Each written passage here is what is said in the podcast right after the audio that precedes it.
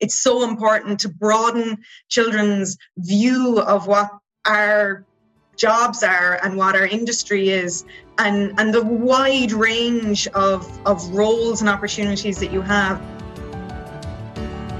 Welcome to Learning Unboxed, a conversation about teaching, learning, and the future of work.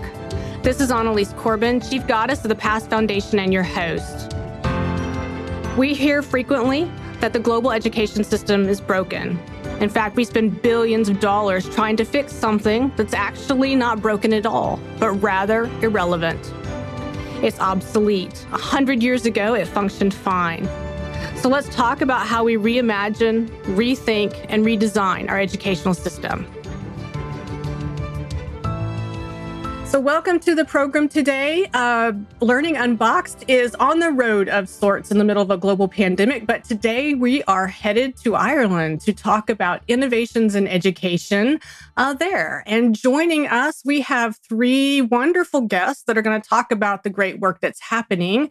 Uh, first and foremost, we have joining us Alice D'Arcy, who has been involved with STEAM Education Limited since it was founded in 2014, and she currently manages the company and is fully involved in the development, delivery, and training in relation to all of the STEAM programs there. So, Alice, welcome to the program. Thank you. Thanks for having us. We're delighted to be here. Wonderful. And joining Alice is Elaine Higgins, um, who is a materials engineering manager with DePuy um, Synthes and is part of the JJ family of companies, which I'm sure she will explain all of that, make sure that we got everything um, all sorted out. And she um, leads a technical virtual team and is involved in lots of engineering and 3D printing. So, Elaine, welcome to the program. And um, I'm joining as well is Mark King. Um, Mark is an educator of 19 years experience working with children. And right now he is with the O'Connell Primary School in Dublin. So, Mark, welcome to the program as well. Hi, thanks for having me. We are thrilled to have all of you. And so, you know, hopefully what one of the things that's, that's obvious is, you know, these three folks somehow are doing something amazing together, which brought them to the program. So, um, Alice, let's start with you. Give us the 30,000 sort of foot view overview of sort of what exactly um, STEAM Education Limited does and how I suspect um, that synergy brought the three of you together. Okay, thanks, Annalise. We're founded in 2014 because we uh, noticed that there was a gap in STEAM education in Ireland. So, science, technology, engineering, arts, and maths. So, it stemmed from a multidisciplinary group of people seeing these gaps and trying to find a, a better way to, to fill them while facilitating in, enhanced STEAM education in Ireland, but also supporting the teachers involved in the primary school um, sector and working with industry and academia. So, really boosting the expertise that's already there in the country to help the primary school teachers to help the children uh, Elaine and DePuy Synthes were one of our first companies that joined the STEAM community. And Mark King's school is supported by the Naughton Foundation, which is a foundation that supports a lot of our companies and has been involved since the very beginning. So that's how we ended up working together. Um, we've been working together uh, for several years now with uh, primary school children ages from about 10 to 12 years old. And I think it's been going really well. So um, we're really delighted that everyone is still involved. That's wonderful. Wonderful story.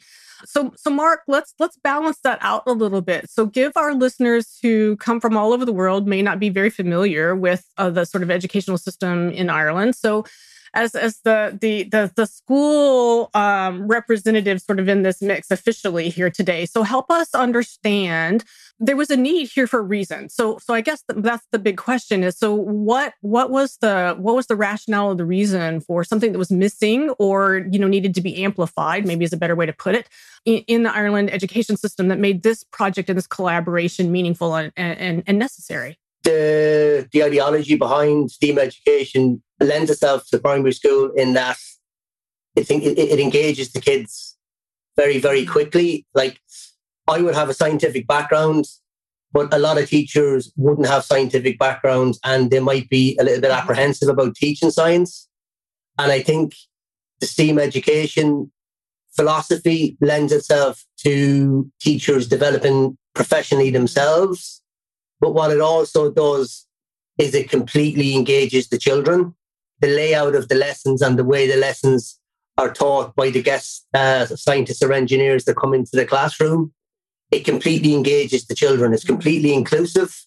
So children from every different level, academically, linguistically, they, they, they can all engage the lessons on their own level and learn basically the different aspects of the lessons quite easily. Yeah, you know, um, that hands-on, very applied uh, STEAM and STEM education that we see in lots of places around the world. You know, universally, that's what I will have.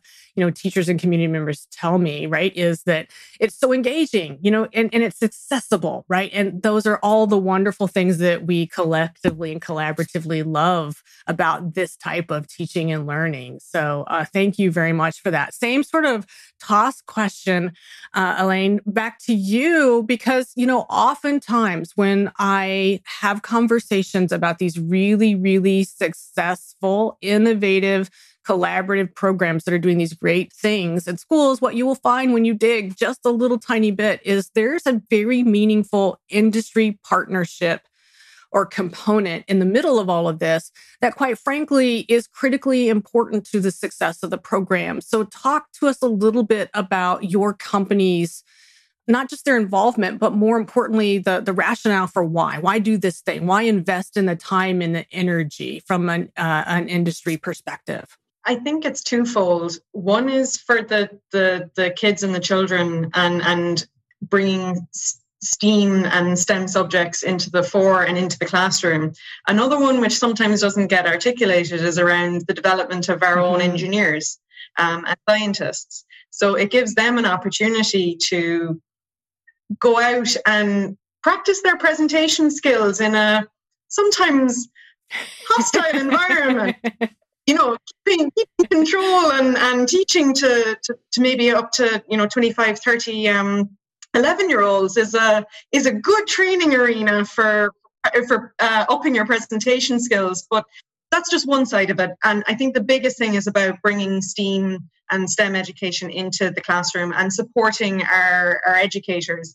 For, for me, it's around creating that talent pipeline. It's all about getting people interested, showing that you don't have to just be one way to be to get into to um, science and engineering. It's so important to broaden children's view of what our jobs are and what our industry is and and the wide range of of roles and opportunities that you have and seeing that adage of you can't be what you can't see i think is very important which is why you know me in particular i wanted to do the teaching. I coordinated it but i also did the teaching myself because i wanted to experience it but i also wanted to give back because it was something that wasn't really there when i was i was young and I think it's very important to give back. And I think from a business point of view, really it comes down to that talent pipeline because the bigger the pipeline is, the more success we have and the more diversity we bring mm-hmm. into our industry.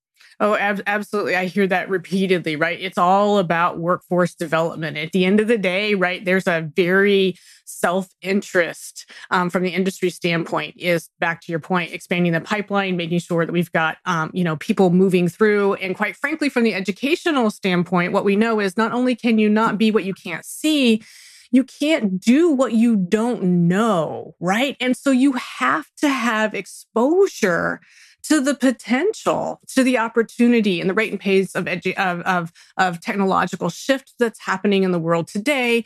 You know, we're talking about imagining or helping kids imagine the potential of, of careers that, that haven't even been invented yet with our youngest kiddos. So, Alice, I want to sort of bring this back around and help our listeners, um, you know, have a sense of give us an example. So, you've formed this amazing partnership, I assume, with multiple schools and industry partners along the way. But give us a sense, our listeners, what exactly is this partnership doing? Give us something really tangible to think about here. Okay, well, there's about 3,000 primary schools in the Republic of Ireland. Um, as Mark uh, mentioned there, not a lot of teachers would have had science training or STEM or technology, or mm-hmm. certainly not engineering. Um, the maths, I would say, is kind of limited. So, what we're doing is really bringing the expertise of academia, cutting edge research, and industry down to a really digestible um, and accessible set of lessons that also match elements of the primary school curriculum. So, both of the schools, so the school that Elaine worked with and in Mark's school, um, we'd have a look at what are teachers supposed to be teaching in terms of science in a year. Do they have the resources to do it? No, is usually the answer. Do they have um, the professional support to do it? Again, no is usually the answer. Um, the schools are not fully supported financially. I'm sure it's, it's the same around the world.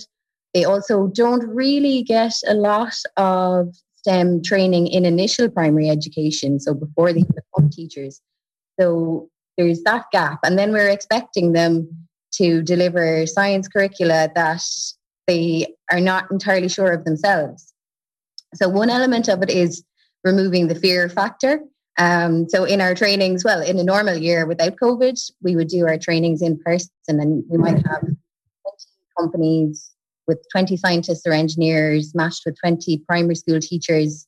Everybody meets, and a little bit of that is kind of a deconstruction process, really. So the teachers are sometimes afraid that they're kind of going to be exposed as not understanding science and scientists and engineers um, know their science and engineering, but might be exposed in terms of being able to manage classrooms or to um, facilitate and deliver lessons without loads of scientific jargon or um, in a manner that really relates to the lives of the children and enables them to connect that to potential pathways for careers.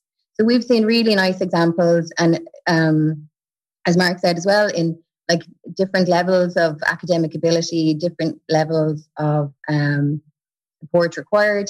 All of our programs start from the point of give it a go. Like the first step is to give everything a go, try everything. It doesn't matter what your background is. We're all going to work together. We're going to participate as equals. So we have lovely working relationships then. All our programs are designed for teamwork, which we had to adjust slightly, of course, this year. But um, it's really important to bring in those diverse skill sets and allow children to see that you don't have to be like a super smart, um, you know, typical what's seen as a super intelligent person to be a scientist or an engineer. There's a lot more skills involved. So there's creativity, thinking. These are skills that don't just apply to science and engineering, these apply to real life, lifelong learning competencies. So, really, we're just trying to make that tangible. And we've had really great feedback. So, feedback from the teacher side um, is usually, oh, I, I'm not in any way as afraid of teaching science as I was or engineering as I was at the beginning because I've seen how somebody who knows their science and engineering does it and then from the other side, we often hear people saying, Oh, I wish we had that when I was in school. So, like Elaine might have said that. And then people are really delighted. And they also say things like, It actually made me remember why I became a scientist, the fundamental basis of why these subjects are important. Yeah, absolutely. And I would also hope that from the teacher experience, you get comments about, oh, now I remember why I went into teaching, right? Because that's one of the other things, you know. And, and, so, Mark, I want you to share with us a little bit about what it feels like on the ground. So, when this program comes to your classroom, right? What what is that experience? Because one of the things that I hear from teachers repeatedly, especially as they're they're suffering from standardized curriculum and standard fatigue. Not that those programs are in any way bad. Their intent is often very good, but they're they normalize almost to the detriment of the individual student's curiosity and ability to learn. Maybe maybe I'll phrase it that way. So politically correct. Yeah. um, so, Mark, tell us what that experience is like. Actually, in, in, at the classroom level, when you're delivering this program, and maybe even give our listeners just a, a bit of an example of what the program might um, contain. I think the program, to start with, basically, if you, if, if you mention a scientist or an engineer to children, it's nearly magical for the children. Mm-hmm. Or there's a scientist coming into the classroom, or it's an engineer coming into the classroom. They're nearly expecting somebody to walk in with a white lab coat on and glasses and, uh, uh and grey hair because that's you know the generic vision of what a scientist would be. So straight away, it arouses their interest. Mm-hmm. We have a scientist coming into the classroom. So first of all, they're at ease basically when the scientist comes in. And as a teacher, then you can work in harmony with the scientist who has the expertise. And then you obviously have your expertise in how to mm-hmm. deal with classroom situations and how to deal with groups. So it links in so well. So from a start point, the two, the, the, the engineer, the scientist, and the teacher, they blend together straight away. The interest of the children is peaked straight away. Mm-hmm. And then obviously the delivery of the lessons through the activities that, that, that, that STEAM education sets out would be fun, engaging, hands on, group work, social learning. And the kids are learning as they go through the lesson, but they don't even realize right. that they're learning. You know what I mean? Because they're having so much fun. so it, it, it is a break from the norm for a teacher. Obviously, we have to meet targets of curriculum. Alice mentioned the curriculum there. So you've got curriculum, learning objectives, and strands that you have to cover.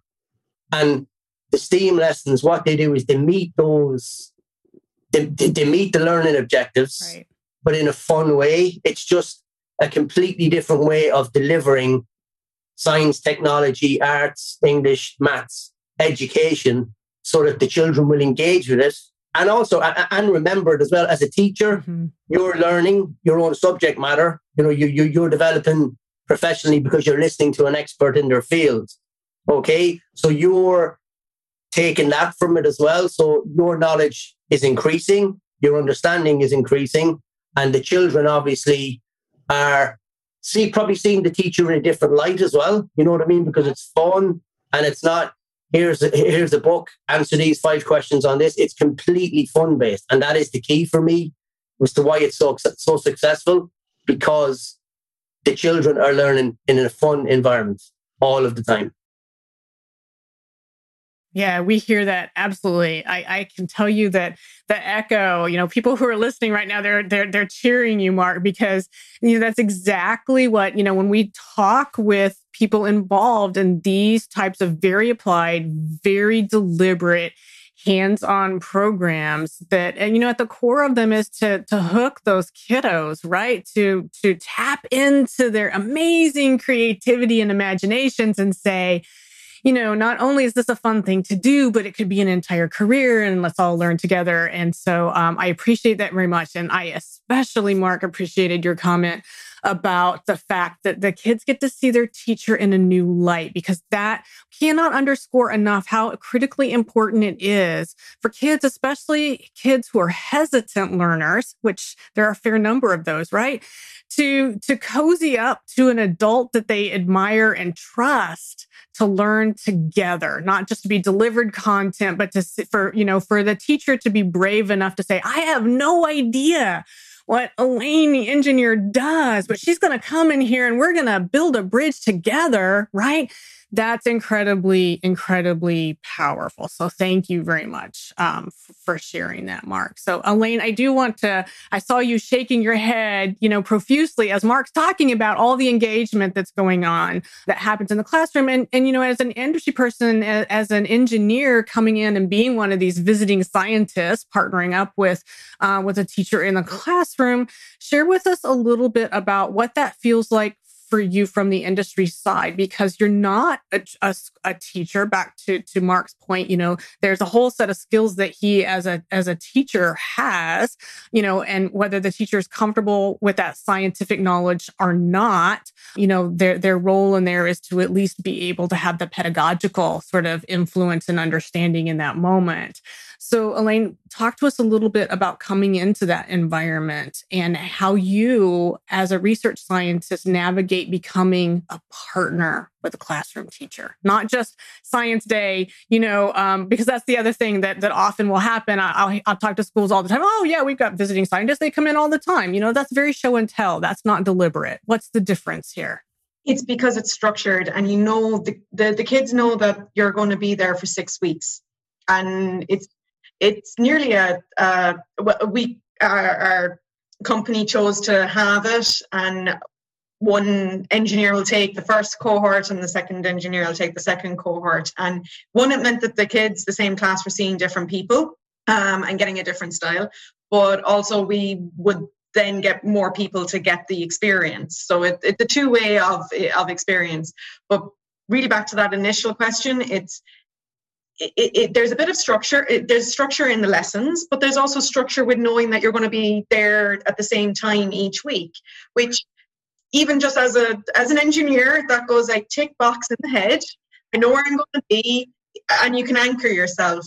And the the, the teacher, the experience, the, the experience that I had, the teacher was so welcoming of me into the class and so welcoming of my style that uh, I, I respected mm. their competencies and that I wasn't going and cause mayhem. it may have happened by accident, um, which goes back to the fun side of things. But it was really just that mutual respect, I think.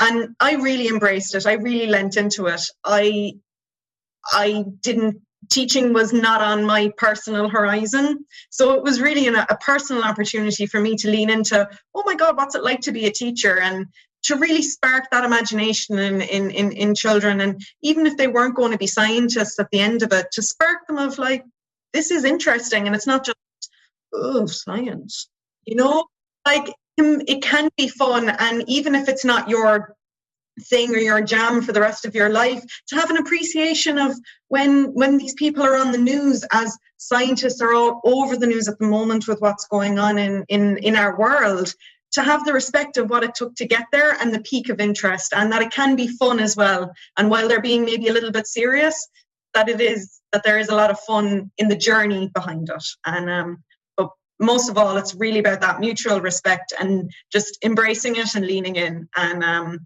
and, and enjoying it because there's nothing like hearing laughter and smiles of children. So if you lean into it, you'll get a lot of lot, lot, lot back.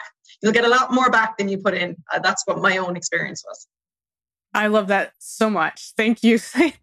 so refreshing. Thank you for that because you're you're so absolutely correct. Um, there is nothing quite like the, the the joy of being completely immersed in kids learning and the light bulbs uh, going off, um, you know, metaphorically and otherwise, um, in the midst of that classroom.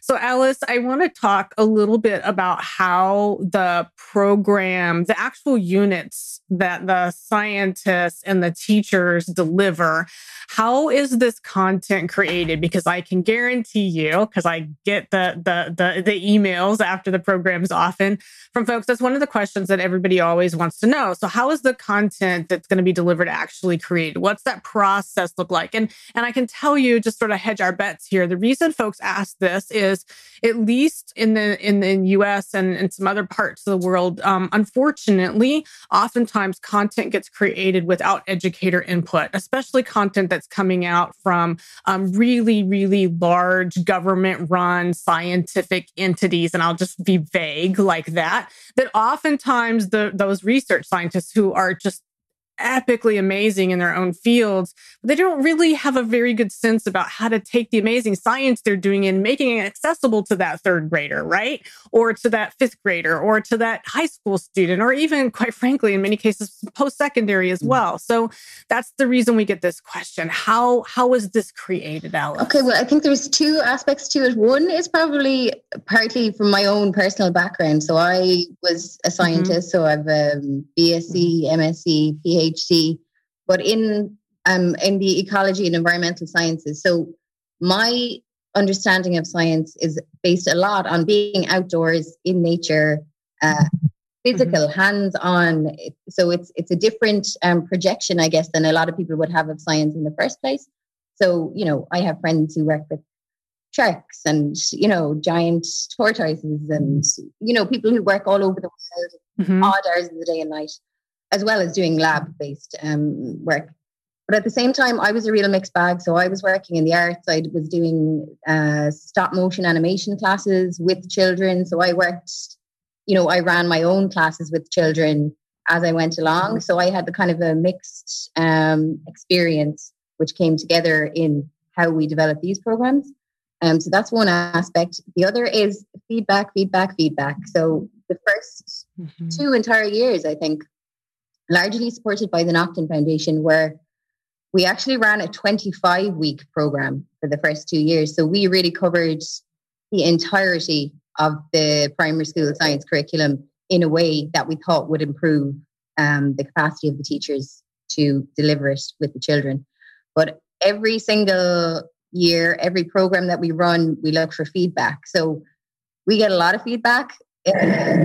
In recent years, we get less actually, and less because I think we've practiced.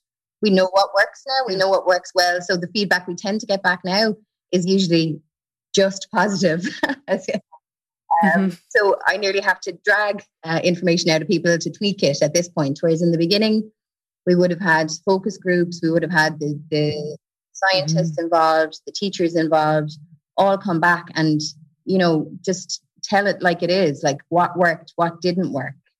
Does the timing work? Is the pitch level right?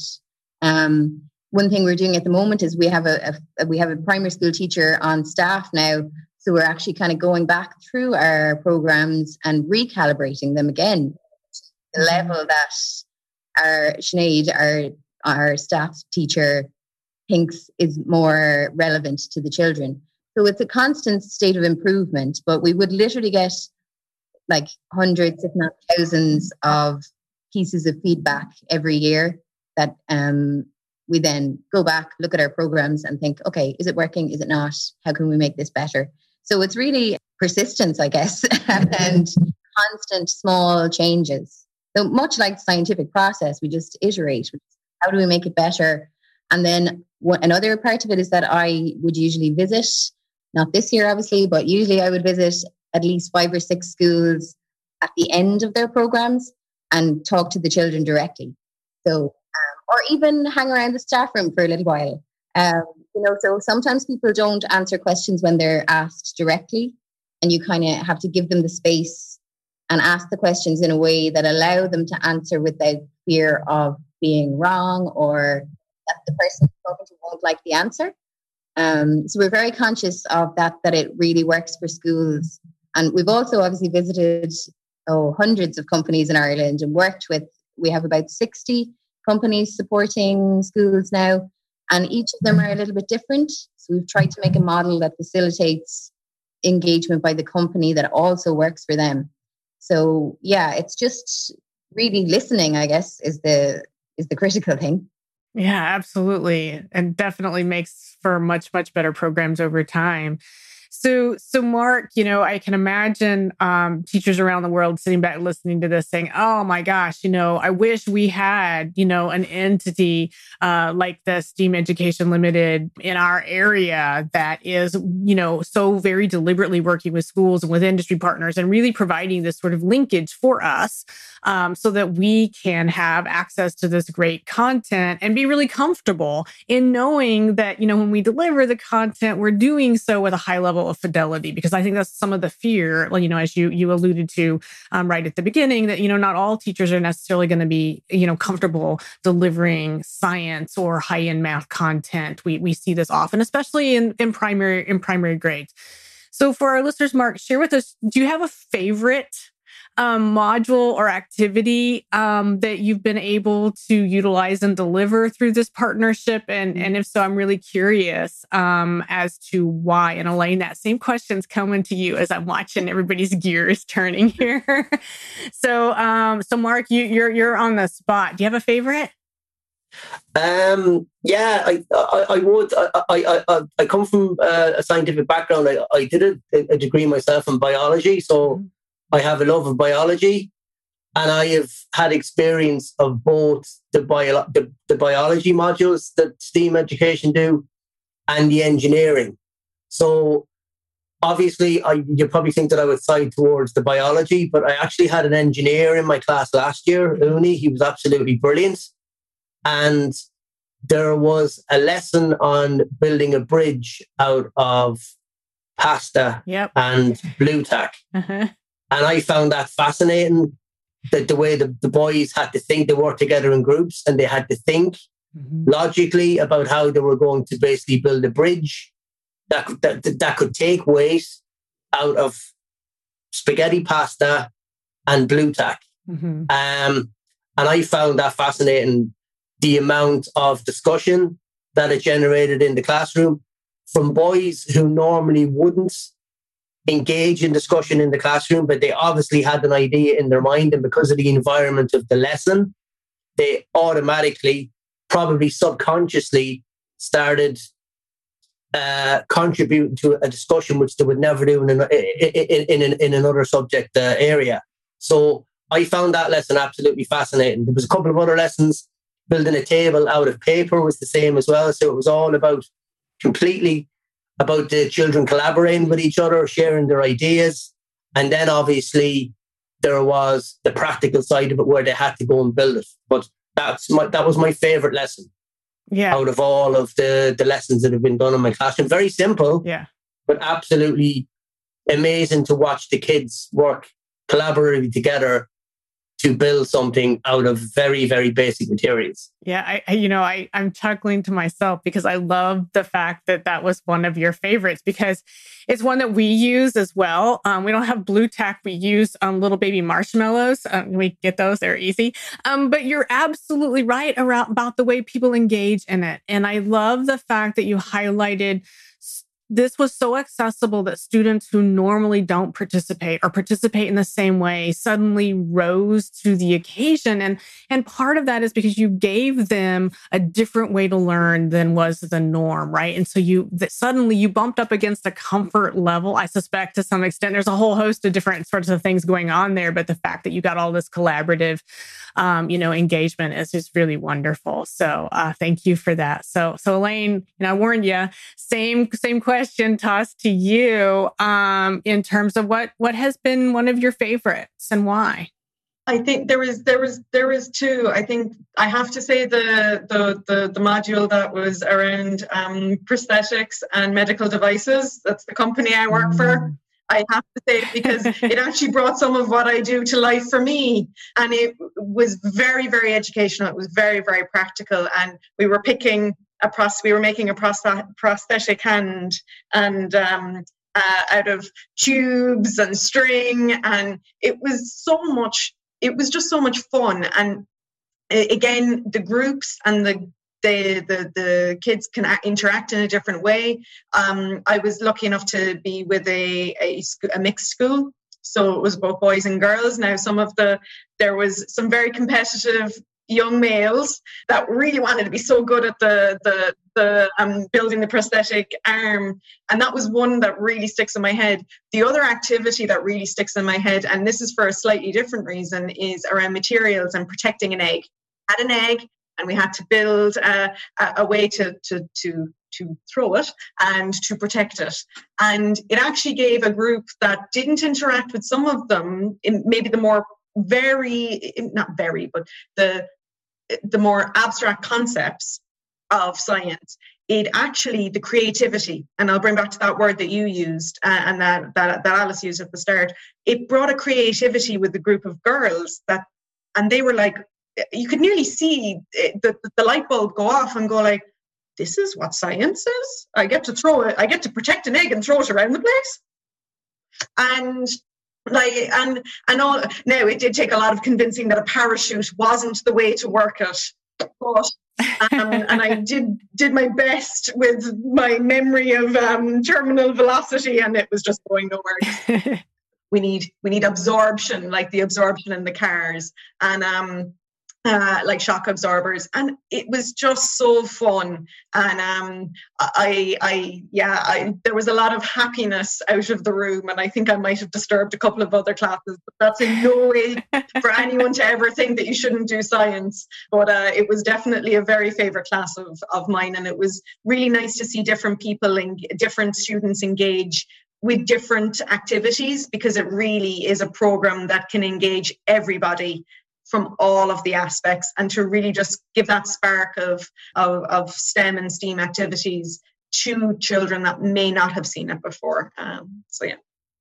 Yeah, absolutely. That is so wonderful. Again, because those are great great, great examples. Um, and I would also like to point out, you know, science should be loud. It should be boisterous. It should be fun. It should be, you know, everybody all in all the time you know, 100 miles. Um, you know, just go, go, go, go. So uh, that that's that's wonderful. Thank you for that. So Alice, um, I want to uh, close our conversation by asking you the same question what what's what's your favorite over these last few years but more importantly what's next what's coming what's what's the the fun sort of next iteration in this journey because I, having been an organizational founder, I happen to know for a fact it is truly a journey. Um, well, so and this year probably changed the journey a little bit, accelerated some directions and cut others a little bit short. But do I have a favorite? Um, I love all of them. And every time I go back to check, I think, oh, I'd love to do that one again. I'd love to teach that one myself. I did a short program on health sciences for children with the new, the pediatric development fund. Uh, so, like attached to the new children's hospital, and um, the community benefit fund for those. And with that one, I worked with health professionals from all different fields in the classroom. And I loved that. We have a maths program, Maths in a Box, which I'd say has gotten a little less traction, a little harder to push the maths one. But the content in the maths one, I really love it. Probably because it's a little bit more abstract even than the science or engineering. And people are so much less familiar with how maths relates to the world in real life. Quite easy to put pick out examples for science and engineering, but kind of abstract maths is absolutely beautiful and fascinating and don't really get the chance to see that. So I, I'd love to get that one up and moving a bit more. Um, where next? Well, because of COVID, really, this year we developed teacher led versions. So smaller boxes, shorter programs, even more simplified content. Uh, put together in a way that teachers can do it themselves until we can get back to the place which is the favorite of everyone the real human in the classroom in the absence of being able to do that we've we've have a lot of teacher led boxes um, heading out next week actually. I think mark is going to do one in a few weeks time when schools reopen. Um, and then the other direction that i'd like to go in personally is the development of teacher training. Providing teacher training opportunities for primary school teachers because like we meet so many of them that are so keen to do better to learn more to apply to find out the best way to engage with their children that's one and then i think the, the thing that probably needs to be addressed more and i'd like to do this uh, on a collaborative level i guess again with industry and academia is i think that the whole structure of the primary education system could do with being looked at and reworked. Shake it up a small bit. Um, yeah, for folks just listening and not watching, Mark is is, is doing a, a joyful a joyful. Yeah, so um, there's. And I think there is a great willingness actually uh, within yeah, all the partners yeah. in Ireland for that to happen. So finding a way to make that happen really is my next kind of personal buzz. so Mm-hmm. Yeah, no, I, I, I love, yeah, I love that. You know, give me a call, uh, uh, Alice, if you want to go down that road, because that's a very similar conversation that we're having, um, you know, in the States. But I also, I've, I've been hearing it from, you know, a lot of folks that I've been interviewing around the world, this discussion about it's time for a system overhaul. Not that the system was bad. It, it's just that it's, it was designed at a point in time where our needs were very different and our kids were very different and the world was a different place. So sometimes sometimes it's not enough just to tweak as we we all, all, on on this this conversation. We all know that but sometimes helping the public understand that just because that's the way I learned when I was a kid does not mean that's the way we should be doing it now. And and I have no doubt that's a conversation that you've all sort of bumped up against in your I guess if I could work. add there, I think there are a lot of things that were and still are really good and really positive in the primary education system and I think, in a way, we're going a little bit away from that towards too much. And, and this is not in any way anti technology or anti online learning and like that, but we're human social learners. And a lot of the basics, I think, if we did them more and better, we would get further. Um, and things like just the persistence of the course. So, like you said, we're not doing kind of once off science visits it's a persistent program that builds a relationship between all of the people involved. And you can't build that relationship in one day or in um, show and tell or magic show type of science demonstrations, which are all great. But educational value that we provide, I think, is bringing all the elements together, including persistent, repetitive interactions with diverse, positive role models that respect the skills from all sides. And it's the, the combination of that, I think, is is what needs to be worked on. I would wholeheartedly agree. Absolutely.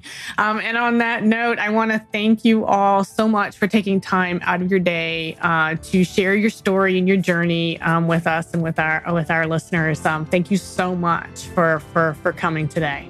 Thank you very much for having us. It's been a pleasure. Thank you. Thank you for joining us for Learning Unboxed, a conversation about teaching, learning, and the future of work. I want to thank my guests and encourage you all to be part of the conversation. Meet me on social media at Annalies Corbin and join me next time as we stand up, step back, and lean in to reimagine education.